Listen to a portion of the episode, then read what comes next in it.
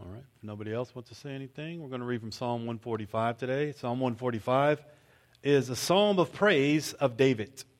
And David says, I will exalt you, my God, the King. I will praise your name forever and ever. Every day I will praise you and extol your name forever and ever. Great is the Lord and most worthy of praise. His greatness no one can fathom. One generation commends your works to another. They tell of your mighty acts. They speak of the glorious splendor of your majesty, and I will meditate on your wonderful works. They tell of the power of your awesome works, and I will proclaim your great deeds. They celebrate your abundant goodness and joyfully sing of your righteousness. The Lord is gracious and compassionate, slow to anger and rich in love. The Lord is good to all. He has compassion on all, on all he has made. All your works praise you, Lord. Your faithful people extol you. They tell of the glory of your kingdom and speak of your might so that people so that all people may know your mighty acts and the glorious splendor of your kingdom. Your kingdom is an everlasting kingdom and your dominion endures throughout through all generations. The lord is trustworthy in all he promises and faithful in all he does. The lord upholds all who fall and lifts up all who are bowed down. The eyes of all look to you and you give them their food at the proper time. You open your hand and satisfy the desire of every living thing the Lord is righteous in all his ways and faithful in all he does. The Lord is near to all who call on him, to all who call on him in truth. He fulfills the desires of those who fear him. He hears their cry and saves them. The Lord watches over all who love him, but all the wicked he will destroy. My mouth will speak in praise of the Lord. Let every creature praise his holy name forever and ever. So, David knew all about the Lord. He's telling us all about the Lord. Just uh, how the Lord not only does he expect us to praise him, yet he deserves all of our praise. So that's what we come here to do. We're going to sing some songs of praise, but first, let's pray the Lord's Prayer together. Our Father, who art in heaven, hallowed be thy name. Thy kingdom come, thy will be done, on earth as it is in heaven. Give us this day our daily bread, and forgive us our trespasses, as we forgive those who trespass against us. And lead us not into temptation, but deliver us from evil. For thine is the kingdom and the power and the glory forever and ever. Amen. Let's worship the Lord together.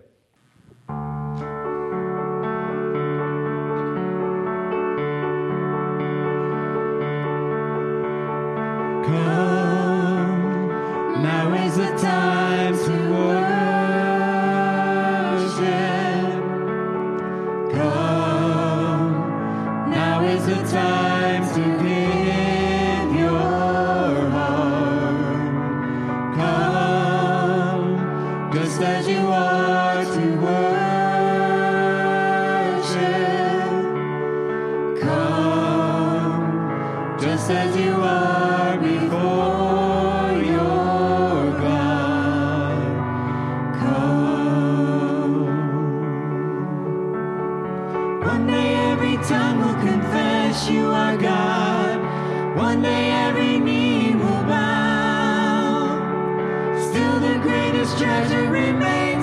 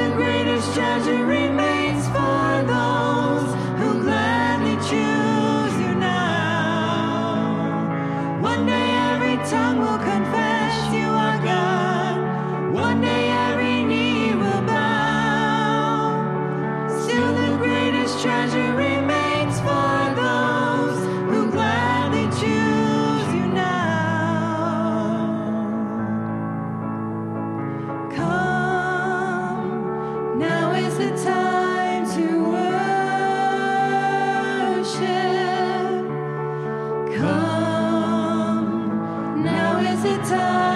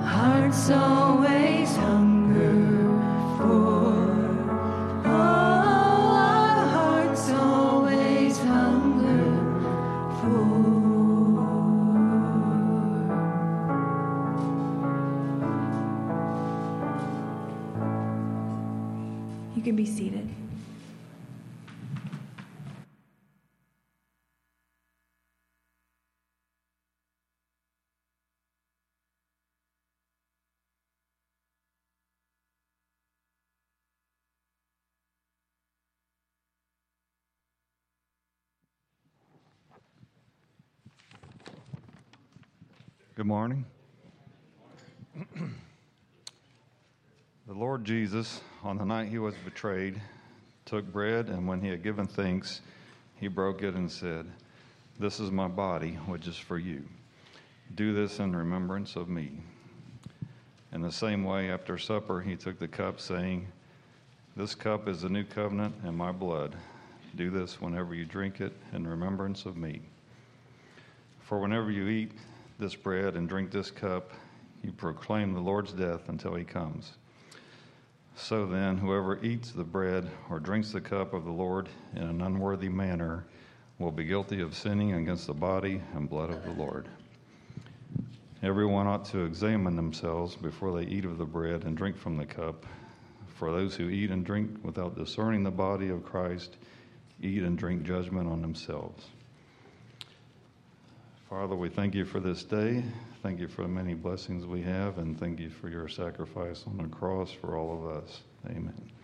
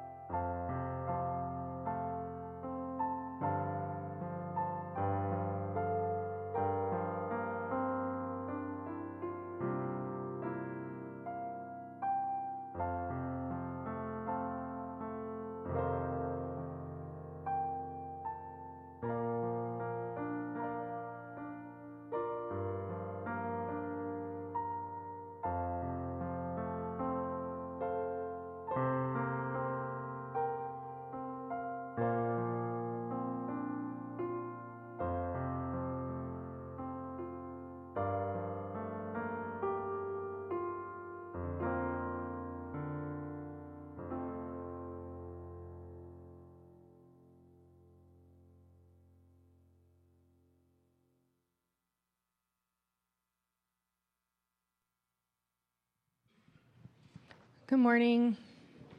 Now is the time in the service for announcements. Um, in the foyer, there is um, there are plastic bins where you can empty your pill bottle donations for Matthew 25 Ministries. Also, for used ink cartridges, um, they helped reduce costs of office supplies here at the church. Food pantry closed closet is every Thursday, 5 to 7. Here's a list there of most frequently needed items if you'd like to donate. Um, any donations can come on Thursday, 5 to 7 as well. R- moving on, refit, free dance fitness class, Tuesdays and Thursdays, 6.30 to 7.30 here in the sanctuary. So we move the chairs and we get our bodies moving too. It is for men and women alike. Mellon Ridge Nursing Home Church Ministry is the fourth Sunday of the month. Um, so the next one is August 27th at 2 p.m. If you have questions because you've never done it before, um, or you just want to come and see what we do, um, you can sign up in the sign ups on the welcome table, please.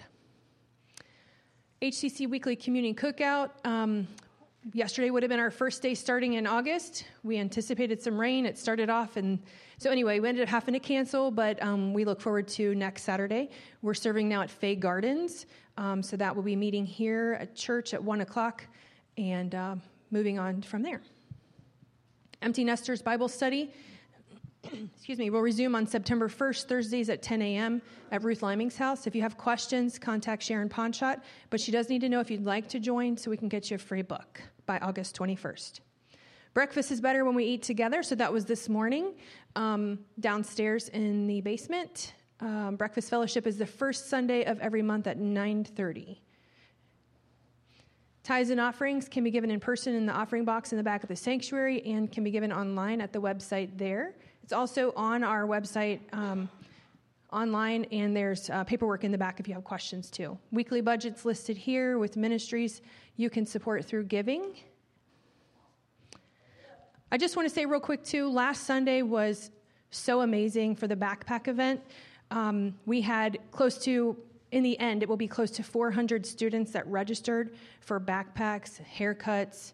Obviously, not all 400 got haircuts, but uh, there was a line. We had um, six or seven hairstylists, two barbers. Um, it really just everybody just really did an amazing job jumping in and getting everything done. And so I just really appreciate you guys um, working with other churches and praying about the event. And we look forward to next year. I also want to say that we received a check today for $7,200 from um, Tracy's Bar and Grill from Loveland, which is Debbie's daughter's business. Um, they did a golf outing last Saturday. Was it last Saturday? um, believe it was last Saturday. Um, and so all the proceeds from the golf outing came to the pantry. And so we just are really appreciative for that. So $7,200. Thank you. All righty, let's jump right in today.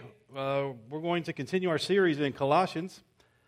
Colossians, so we're going to be in Colossians chapter 1. It's Paul's letter to the saints in Colossae. This is a letter that's really not just only to the saints in Colossae, but to the saints of all time. That includes you and me. So we should sit up and pay attention when we hear what Paul says in this letter. So let's turn together our Bibles to Colossians chapter 1. And we're going to read verses 4 through 6. Colossians 1 4 through 6. And when you find that in your Bible, please stand for the reading of God's Word. And the title of today's teaching is Truly Understanding God's Grace. Truly Understanding God's Grace. In Colossians 1 4 through 6, the scriptures say, We have heard of your faith in Christ Jesus and of the love you have for all God's people. The faith and love that spring from the hope stored up for you in heaven and about which you have already heard in the true message of the gospel that has come to you. In the same way, the gospel is bearing fruit and growing throughout the whole world, just as it has been doing among you since the day you heard it and truly understood God's grace. You may be seated. Do we truly understand God's grace? Now, we hear so much talk about grace in the church. We hear that we're saved by grace. We hear that God's grace is enough. And we've all heard what is likely the most famous Christian song of all time, if not the most famous song of all time, Amazing Grace. But do we truly understand God's grace? The talking and singing about God's grace are one thing, understanding and living by God's grace is another. So today I want to talk about truly understanding God's grace and the positive impact that will have on our lives. Let's pray. Father, we thank you so much for your word. We thank you for your glorious grace. And as we study this subject and study what grace is, if we have any false ideas about grace, please blot those from our minds and help us to truly understand and live by the grace that saves us. In Jesus' name, amen. So, Paul wrote this letter to people who had heard the true message of the gospel. They believed that Jesus is the Messiah, the Son of the living God, the King of God's kingdom. They received Christ Jesus as their Lord. And they were living disciplined, obedient, godly lives through the power of God. The gospel was bearing fruit among them and growing. But they were in danger of abandoning the true gospel and the true grace of God for something new. So, to help them avoid this, Paul reminds the church that they've already heard the true message of the gospel. And in Colossians 1 6, Paul draws their attention to the universal nature of the gospel. He says, The true gospel is bearing fruit and growing throughout the whole world, just as it has been doing among you since the day you heard it and truly understood God's grace. In Colossians 1:23, Paul says, "Once you were alienated from God and were enemies in your minds because of your evil behavior, but now he has reconciled you by Christ's physical body through death to present you holy in his sight, without blemish and free from accusation, if you continue in the faith, established and firm, and do not move from the hope held out in the gospel." This is the gospel that you heard and that has been proclaimed to every creature under heaven, and of which I, Paul, have become a servant. So, Paul wrote this letter around 62 AD. So, about 30 years after the death and resurrection of Jesus, the true gospel was already well established. And the gospel had already spread throughout the whole world. What is the gospel that Paul's talking about? Well, the gospel is the good news that the kingdom of God has broken into the world. And Jesus Christ is the king of that kingdom. And by obeying King Jesus, by turning away from evil behavior and turning toward God, people are brought out of the kingdom of darkness and into the kingdom of light in Christ's church. In the church, we're united with Christ and we share in his divine nature through our union with him. And if we faithfully follow Jesus until the end, well, then one day we'll share in Christ's glory. And that's the hope held out for us in the gospel, the hope that is stored up for us in heaven. Now, both Colossians 1.23 and 2.7, Paul calls the gospel of the kingdom the faith. The faith. And in Jude 3, Jude calls the gospel the faith that was once for all delivered to the saints. This word delivered is important. It means something that was handed down from one person to another. Both Paul and Jude are talking about the traditions of the apostolic faith. These traditions were handed down by Christ to his apostles. And then Christ's apostles handed down the faith to faithful people in the church who could teach the faith to others. In Colossians 1 7, Paul reminds the Colossians one of these faithful people taught them the gospel.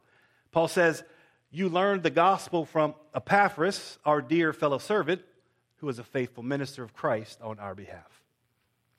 So, in all this, what Paul's talking about, he's assuring the saints in Colossae that the gospel they heard, excuse me, that they had already heard from Epaphras is the true gospel. It's the universal gospel that's been preached everywhere. It's the faith that's been believed always, everywhere, and by all. The faith that was handed down from the beginning. And Paul emphasizes all this because false teachers were introducing new teachings and new practices into the church. Their teachings were not in line with the apostolic faith. So, through this letter, Paul's purpose is to encourage God's people to continue in the true faith just as it had been handed down to them. And now, more than ever, God's people need to hear God's message to us in this letter. Because false teachings that are not in line with the apostolic faith are widespread in the so called church world. We now live in the time Paul warned Timothy about in 2 Timothy uh, chapter, chapter 4. So, after commanding Timothy to be sure he preached the word, to preach the true message of the true gospel, Paul says this he says, For the time will come when people will not, not put up with sound doctrine. Instead, to suit their own desires, they will gather around them a great number of teachers to say what their itching ears want to hear. They will turn their ears away from the truth and turn aside to myths. So the scriptures are being misused and abused by false teachers in our day like never before. And I think YouTube has made this even worse. Anybody who wants to can get on YouTube and pretend to be an expert, and then people just gobble it up for some reason. But the gospel and the grace of God have been changed into a license for immorality. The people don't want to hear the truth. Instead, they pile up many teachers for themselves to say what their itching ears want to hear. Teachers who interpret the scriptures to fit the fads and the fancies of a godless culture. And those who teach a false gospel and a false grace message are often hailed as heroes in the modern church. But these people are far from heroes. They're leading multitudes to enter through the broad way that leads to destruction when Jesus said the way to life is narrow and difficult. So we need to remember this truth. Just because someone quotes the scriptures or says they're teaching the true gospel or talks about grace, well, that does not mean that they're teaching the faith that was once for all handed down to the saints. Did you know that Satan can quote scripture? Well, that's what he did when he tempted Jesus. As Matthew tells us in Matthew 4 5 through 6, the devil took Jesus to the holy city and had him stand on the highest point of the temple. If you are the Son of God, he said, throw yourself down, for it is written, He will command His angels concerning you, and they will lift you up in their hands so that you will not strike your foot against a stone. So, Jesus, or Satan here, he quotes the scriptures. That's not the problem. The problem is that he misapplies the scripture to fit his own agenda to try to make it seem okay for Jesus to disobey God. And Satan's ministers do the same thing. As Paul warns us in 2 Corinthians 11, 12 through 15, there are people in the church who want an opportunity to be, to be considered equal with Christ's apostles in the things they boast about.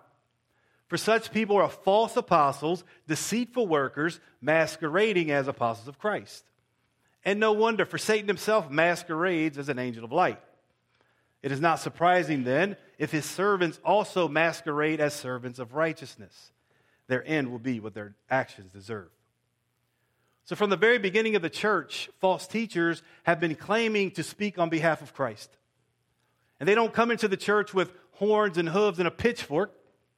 No, they masquerade they pretend to be ministers of righteousness. Another uh, thing Jesus said, they are wolves in sheep's clothes. So they talk a lot about righteousness.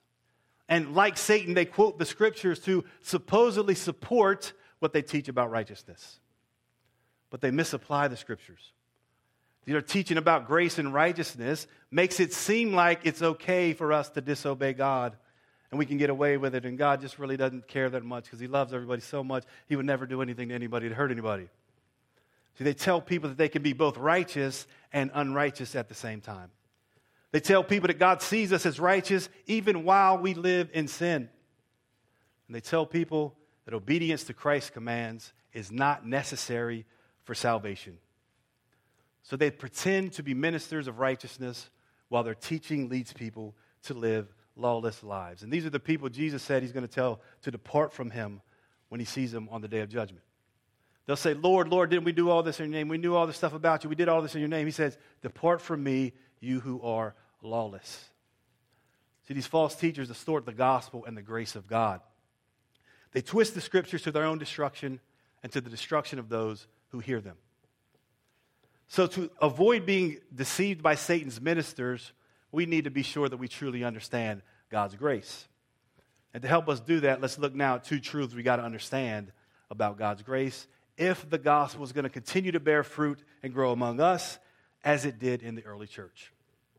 So, the first truth we've got to understand about grace is God's grace is God's power at work in God's people.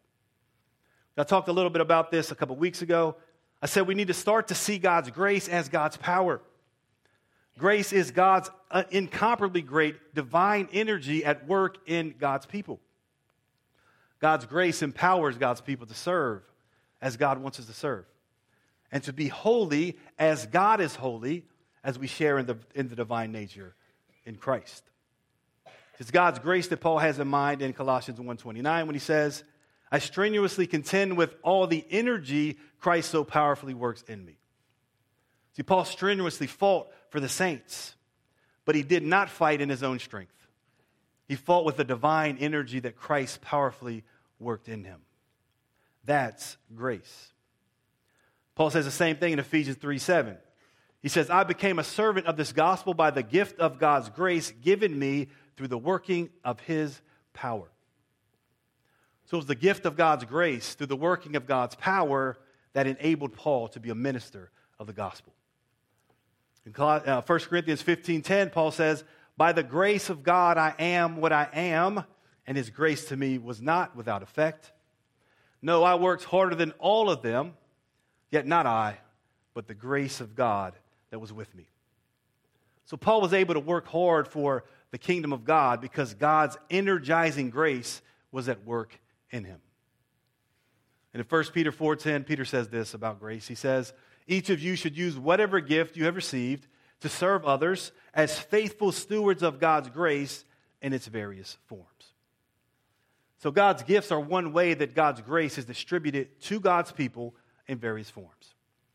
God gives us his grace so that we'll have divine power to serve one another. And the same grace that energizes and empowers God's people to minister to and serve others for Christ, well, that same grace energizes and empowers God's people to live the holy lives that God has created us to live in Christ. In Colossians 1 9, Paul says, We continually ask God to fill you with the knowledge of his will through all the wisdom and understanding that the Spirit gives. And in Colossians 1 10 through 11, Paul tells them why he prays this. Listen to this. He says, So that you may live a life worthy of the Lord and please him in every way, bearing fruit in every good work, growing in the knowledge of God, being strengthened with all power according to his glorious might, so that you may have great endurance and patience. So, as God's people come to truly understand the grace of God and God's will for us, but we're strengthened with all power, all of God's power, by the glorious might the all powerful God gives us through his glorious grace. So, through God's strength, we're able to live a life that's worthy of the Lord, and we're able to please him in every way. Listen to this again. In every way, we're able to please God as we become more and more like the Lord Jesus. So, God's grace is God's power at work in God's people. Grace empowers us to serve others and live lives that are worthy of the Lord and please Him in every way. So that's the first truth we need, we need to understand about grace. But unless we understand a second truth about God's grace, well, the power of God's grace will never be effective in our lives. So we've also got to understand God's grace, require, we, I can't say requires, requires cooperation from God's people. Now, we are saved by God's grace. God's grace is enough, and God's grace is amazing. But unless we respond to that grace and learn to live in God's grace, well, His grace does us absolutely no good at all. You know, grace is like the vehicles that brought us here today. Our vehicles have all the power that we need to take us to where we want to go. But unless we get in the vehicle, turn the vehicle on, put it in drive, press the gas, and steer it, well, the power of that vehicle is not effective in our lives. If we get in the car and we throw the keys on the seat and just sit there and wait for the car to go, it's not going to get us very far. The power of that vehicle will never be effective for us. What that vehicle is designed for isn't doing us any good. And it's the same with God's grace. See, all the power we need is available to live the Christian life through God's grace. But too many of us climb into the car of Christianity, throw the keys on the seat, and we wait for God to do everything. And people even tell us that. Let go and let God. Please stop saying that. That's not true. Don't let go and let God. Hold on and let God. How about that? See, God tells us we must cooperate with Him for the power of God's grace to be effective in our lives. We've got to work out what God works within us. And if we don't work it out, then it's never going to work in our lives. It's not going to work. As Paul says in Philippians 2 12 through 13, he says, Therefore, my dear friends, as you have always obeyed, not only in my presence, but now much more in my absence, continue to work out your salvation with fear and trembling. For it is God who works in you to will and to act in order to fulfill his good purpose. So the saints in Philippi had always obeyed God, and they needed to continue to obey God, not in their own strength, but through, the, through God's grace that was powerfully at work within them. It was God who gave them both the will and the ability to do His will. But God does not force them to do His will. They had to cooperate with God by working out what God's grace was working within them. And it's the same for all of us. Through His grace, God gives us everything we need to live a godly life in Christ. It's God's power that moves us and strengthens us to fulfill God's purpose for us, to do the good works that He created us to do in Christ. God's power is avail- available to each and every one of us. But we've got to learn to live in that power. We've got to learn to put the keys in the, in the ignition and start the car, push the gas and go, put it in drive, push the gas and go. And Paul dives deeper into this aspect of God's grace in Titus 2:11. And if there was only if these were the only verses you were ever to memorize in your Bible, these are the ones you need to get. Because it tells us what grace is and how grace works in our lives. Titus 2:11, Paul says this, "The grace of God has appeared that offers salvation to all people." So through God's grace, God has given that God has given to us in Christ, God offers salvation to all people. Every person in the world. It's not limited. It's only limited to those who actually get into Christ, right? Salvation is in Christ. It's not limited as far as like you're chosen and I'm not chosen, all these things. God, whosoever will, is what the scriptures say, can respond to the gospel, learn to live by God's grace through faith, and be saved. And Paul goes on to explain how God's grace saves us. And we're going to see that salvation is not us being pulled pa- uh, passively along, kicking and screaming as God makes us do his will. That's not what it is. God does not force us to live to please him. Instead, God's grace teaches us to do at least two things. First, God's grace teaches us to leave our lives of sin. Titus 2:12 Paul says, "Grace teaches us to say no to ungodliness and worldly passions." Everybody say no? See, when we truly understand the power of God in us through His grace, well, we know that we have all the power we need to say no to any and all sin. There's no sin that we don't have the power to say no to. We have the power to break free from every addiction, power to overcome every temptation. But for a long time, Satan and his ministers have been convincing people that Christians are still slaves to our sins, that we cannot get victory over our vices, that we're powerless to overcome our passions, and that ungodliness and being trampled by temptation are a normal part of the Christian life. Now, it is true that temptation is a normal part of the Christian life. As long as we're on this earth, we'll be tempted. But giving in to those temptations is not a normal part of the Christian life. Because God's grace is available to strengthen us to be victorious over every temptation. As Paul says in 1 Corinthians 10 13, no temptation has overtaken you except what is common to mankind. And God is faithful. He will not let you be tempted beyond what you can bear, but when you are tempted, He will also provide a way out so that you can endure it. And notice Paul says, Your temptation is not unique. Your temptations are not unique. My temptations are not unique. How often do we excuse our sins because we claim nobody understands what we're going through? Nobody has ever been tempted like us. Well, we should stop telling ourselves those lies. Because God assures us that He will never allow us to face any temptation that other human beings have not faced. And even better than that, when we're God's children and we're walking in God's grace, well, God assures us He will never face, we will never face any temptation that we cannot bear because God Himself will always provide us a way out of every temptation. And the way out of every temptation is the same for every child of God. The way to live free from the control of sin, the way to live free from all addiction and overcome every temptation is to just say no. I feel like Nancy Reagan up here. Just say no. Some of you aren't old enough to understand what that means, but. So, to overcome temptation, we just say no through the power of God's grace. Through God's grace, we have the power to say no to all ungodliness. We have the power to say no to every worldly passion. God's grace teaches people to leave our lives of sin and to go on in the power of God and sin no more. Now, I know people don't like that last thing I said, go and sin no more, but those are words of Jesus, right? He said, go and sin no more. So if he told somebody to do that, let me ask you a question. Do you think they had the power to do that? Or was he just tricking them? I know you can't really stop it, but I'm telling you to just so you'll feel guilty the rest of your life. Is that? No, go and sin no more because he gives us the power to say no to every sin. And that is great news for anyone who has struggled with any sin. You know, God assures you that you can overcome it by just saying no through the power of God's grace.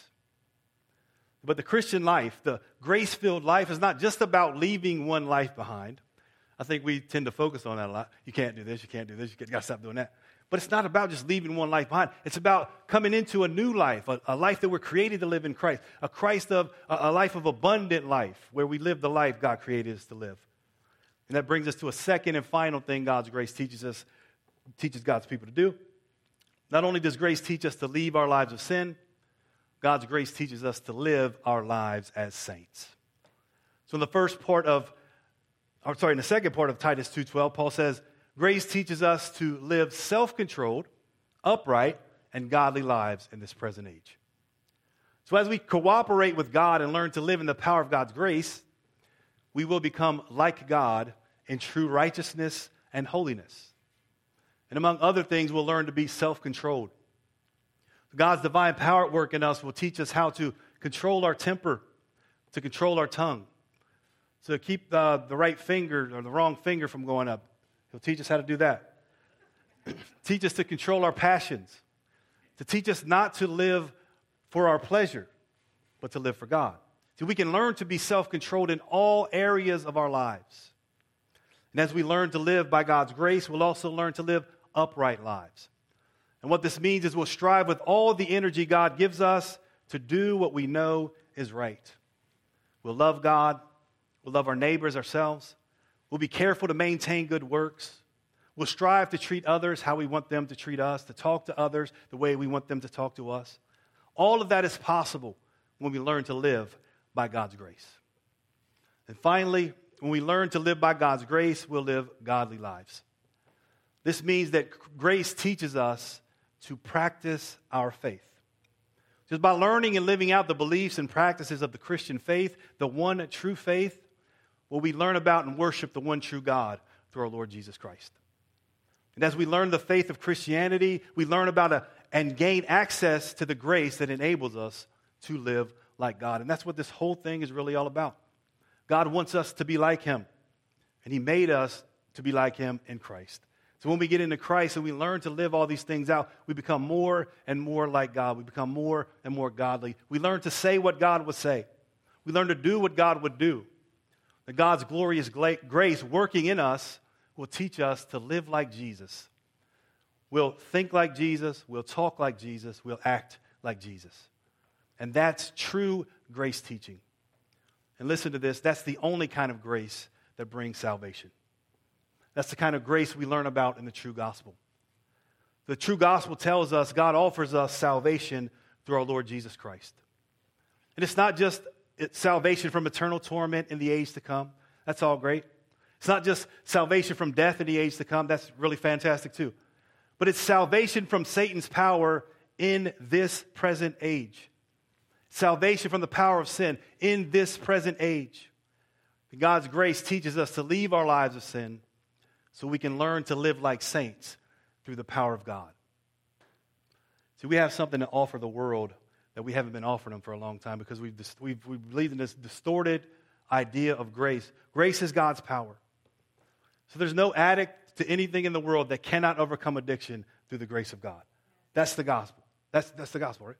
You can overcome it. You can get away from it. You can learn to live like Jesus. You can become who God wants you to be through the power of God's grace. So God's grace teaches us to leave our lives of sin so we can learn to live like saints through the power of God. So that we can learn to do God's will on earth as it is done in heaven. So when Jesus told us to pray that prayer, do you think he really meant that? We pray it. We just prayed it. Your will be done on earth as it is in heaven. Is that a pipe dream that Jesus is trying to tell us about? No, he, he wants us to pray for that so it actually becomes true in our lives and the people in the lives of the people around us. As Paul says in Titus 2:14, Jesus gave his life to free us from every kind of sin, to cleanse us, and to make us his very own people, totally committed to doing good deeds. I want you to think about those words. Jesus gave his life to free us from every kind of sin. So, whatever sin you can imagine, whatever sin you can name, Jesus gave his life to free you from it, to free me from it. Jesus gave his life to give us the power to leave our lives of sin. And Jesus gave his life to make us his very own people. So that means when we get into Christ, we belong to him. I hear people say this all the time too. This, this is actually a good thing people say. That when you, when you become a part of the body of Christ, when you become a servant of Jesus, you no longer have any rights. All our rights are given over to the Lord. We freely give our lives to him, and we become his servants, his slaves, as the scriptures say. And those who belong to Jesus are a people who are totally committed to doing good deeds. The true gospel teaches us to leave a bad life and to live a good life. The grace of God leads people out of a life of selfishness and sinfulness and into a life of selflessness and sacrificial service through the power of God. A life where we're constantly looking for more and more opportunities to do good deeds for others and become more godly. Through the power of God's grace, we learn to avoid ungodliness and worldly passions, and we learn to zealously pursue upright and godly lives where doing good becomes our passion. It's just like worldly passions once controlled our lives outside of Christ's kingdom, well, with God's grace filling our lives, we'll have a passion for what is upright, good, and godly. And that's the kind of life we'll live when we truly understand God's grace. So let me ask you again do we truly understand God's grace? Well, we'll know we do when God's grace bears fruit in our lives. When through God's power we're avoiding sin, we're saying no to ungodliness and worldly passions. When through God's power we're uh, learning self control, we're learning to live an upright and godly life, and we're totally committed to doing good deeds. That's the fruit of the true gospel and the true grace of God. That's the fruit it will produce in the lives of all who truly understand God's grace. So, like Paul, let's keep asking God to give us wisdom and understanding from the Spirit so that we can truly understand and truly live in the power of God's grace. Now, let's all stand for prayer. Lord, we thank you so much for your grace, your incomparably great power for us who believe. We ask you now to keep filling us with wisdom and understanding from the Holy Spirit so we can know and experience your power, so we can live lives worthy of you and please you in every way as we're strengthened by the power of your glorious might. We ask you this now and always. In Jesus' name. So they're going to sing uh, one final song. And uh, as they do that, I want to invite you, if you want to pray about anything, you're welcome to come forward. If you are sick in your bodies, uh, sick in your body, or you want to pray about anything at all, come forward. We'll have people up here to pray with you. Uh, if you just want to pray by yourself, you're welcome to do that as well. If you don't know the Lord, if you don't, if you haven't experienced the grace that I'm talking about, that I've been speaking about today, if you haven't experienced that, then I want to invite you to come forward as well and we'll tell you how to come into this relationship with the Lord where you're living in the power of God through God's grace.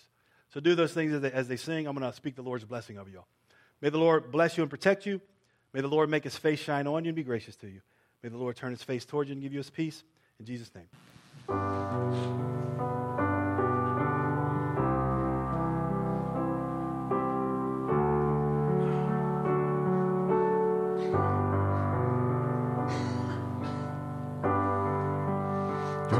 Draw